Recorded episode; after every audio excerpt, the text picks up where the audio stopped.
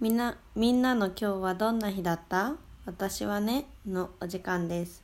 こんばんは。誰よりも夢だけはでかい、自称天才フリーターのさやです。この番組は私の毎日を刻むとともに、みんなで一緒に年を重ねていこうよという気持ちで配信しています。月曜日から土曜日のほぼ毎晩配信しています。日曜夜10時半からはラジオトークにて生配信します。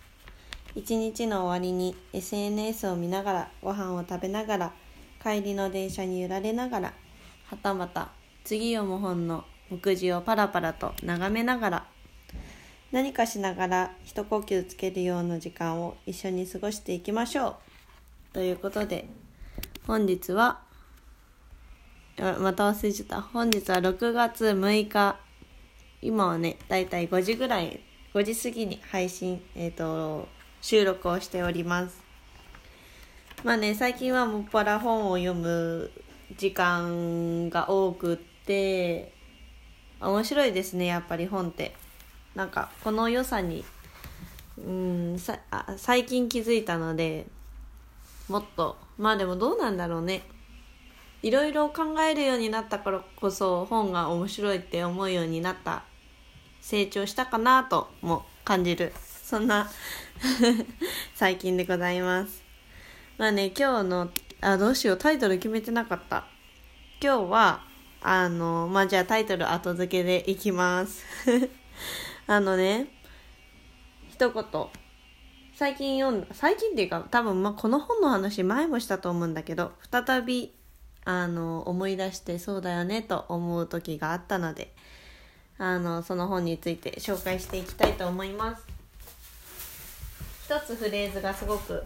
心に残っていてそのフレーズが読みますよ。この世界は残酷だ。しかしそれでも君は確かに自分で選ぶことができる。というあの言葉を。すごく私はあの心に刻まれたというかうんそうだよねって日々何回も繰り返してそう感じるような日が多いです。この本はちなみに苦しかった時の話をしようかという森岡剛さんのあの有名なマーケターの方の本ですね。っていう話なんですけどまあねその中でもこの前半部分に注目していただきたくてこの世界は残酷だ。でもほぼこの言葉の意味って成り立ってるんじゃないかなって思ってて。まあそれでもまあ選択肢があるからこそ生きていけるとかまあいろんな解釈の仕方があると思うんですけどそのね前半部分が私は結構好きなんですよ。ああ世界って残酷だなって思うことがまあ日々あるんですけどここ数日あのパッと今思い出しただけで3つあったのでそんな残酷私が残酷だなって思った。そんなことに関して今日はお話できたらなと思います。うん、なんだろうね。ななんで話してんだろう。共感してほしいわけじゃないんだけどああまあそういう視点もあるのかみたいな感じで聞いてもらえたらまあ日記ではないか。うん最近感じたこと。まず一つ目があのー最近ね東京に行ったわけですよ。あ私愛知県に住んでるんですけれども東京にちょっとし長らく1週1 2週間弱ぐらいかな。友達に会いにとかまあディズニーランドに行ったりとかしてきました。でねやっぱり東京に行くと何回行ってもそうなんですけどやっぱり圧倒されます。人が多いしもう全てのなんだろう全部に一つ一つに対するレベルが高いなって。毎回思うんですよ。でそういう意味でもうーんまあ何でもそうなんですけど特に人に対して感じることが多くてあのいろんな例えばお金持ちかお金持ちじゃないかとか可愛いか可愛くないか身長が高いか低いか賢いか賢くないかとかいろんなあのまあ A か B で分けるとしたらそんないろんな選択肢があると思うんですけどそのね幅がやっぱり東京は大きいなって思います。しそのどの部分にこの残酷さを感じたかというとその一つのその部門に対してあのまあ全然レベルが違っていてすごい強い人と、まあ、弱い立場のにいる人がいるわけなんですけどその強い立場にいる人たちの弱い人への視線って結構冷たいなって 思ってました。うん、なんか、そこに優しさとかはあんまりないんだなと思って、容赦ないなって。残酷だなって思いました。まあそれだからまあ社会が成り立ってる部分ももちろんあると思うし、それも必要なね、なんか、あの、ふわふわ素敵なキラキラ哲学 では語れない現実もあると思うので、まあそれも現実でありながら残酷だなと思ったところでございます。一つ目。で、二つ目は、まあ今日ね、見た映画の話の中なんだけど、はい、これね、えっ、ー、と、これは別に映画を題材に話すわけじゃないけど、まあ、ちなみに言っておくと、あの、芦田愛菜ちゃんが主役してる、星の子っていうね、邦画を、久しぶりに邦画見ました。っていう話から思ったことなんだけど、なんか、やっぱり、生きてる上で、あ、正解がないってことが残酷だなっていうことを、まず大前提思いました。で、その生きてる上で、こうでもいいし、こうでもいい。A って思ってもいいし、B ってもいい。どっちが正解とかないってことってほとんどじゃないですか。だからこそ、うーん、その選択に狭まれた時に、本当に心身痛めつけられるというか、この苦しい感情がうん、どこにも発散できないからこそそれを自分で解消しないといけないっていうその瞬間が残酷だなって思いました。なんか正解がないよって言われたらあないんだみたいな。結構プラスの意味で捉えることが多いんじゃないかなって思うけどだからこそすごく残酷な苦しい立場に立たされる人もいるんじゃないかなって思いました。なんかねそれがねどんな時かなっていうのがあの考えてた時に思ったのが例えばうんなんかその自分がすごく大好きなもの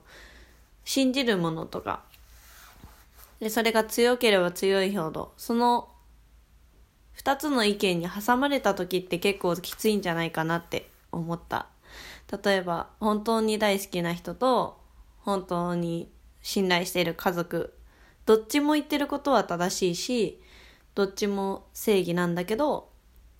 私た私真ん中に出す自分はどっちって選ばないといけないとかね。そういう正解がないからこそ辛い部分って綺麗事ながら残酷だなって 思いました。でね3つ目。3つ目はあの今と読んでる途中の本なんだけどちょっとこれ今遠くにあるからあの題材はまた今度言いますね。なんかやっぱりその何が残酷かってうん人間の恐怖怖いなって思うところって知らないから怖い。答えがわからないから怖いのかなって思ってんだけどなんかその論理的に考える考え方って割と答えがあるじゃないですか。これこれこうだからこうとか、これこれこうで、こうなんだからこれが正義だとか。なんかだから私はそこ頭を使いたくない時とか、うん、悩みにとどまりたくない時にそういう本を読んだりします。ああ、この人絶対 論理的思考の人だみたいな。だから読むのが楽だったりするんですけど、それをね、極めていったなんか科学のえちょっと待って適当に言えないな。科学のね科学を数学はアートだみたいな感じのことを説いてる人がいて私にとってアートと科学って結構真逆の究極なポジションにいると思ってたんですけどなんと論理的なその考えを深めるとアートの方に行ってしまうのかと なんか私はうん、心を打たれたような、ちょっと残念な気持ちになりました。アートはアートでとどまってほしくったし、うん、科学は科学でいてほしかったんだけど、辛いなって。科学をさえも、うーん、アートの世界に持ち込んでしまうのかと、多分どんな選択肢選んでも、極めたらきっとそういう、なんか、うん、考えを深めるような世界に行っちゃうんじゃないかなって 残酷だなって思いました。っていう感じです。今日は残酷な私が感じ最近感じた残酷な出来事3本立てで 暗い内容で月曜日からお話しさせていただきました。すみません。まあこれを機にねなんかまあそんなこともあるけどまあね、もっと素敵なところもね、まあ、この、あの、筆者さんが言ってるように、しかしそれでも君は確かに自分で選ぶことができるということで、まあ、ね、素敵な選択肢を日々選んでいけるよう精進してまいりたいと思います。ゴリッとまとめちゃった。ということで、本日の配信はいかがだったでしょうか？はあ、そうかもね、な発見が一つでもあれば嬉しいです。それではまた明日もお会いしましょう。今日も一日お疲れ様でした。これを聞いてくださったあなたの今日、明日がとっても素敵な一日になりますように。おやすみなさい。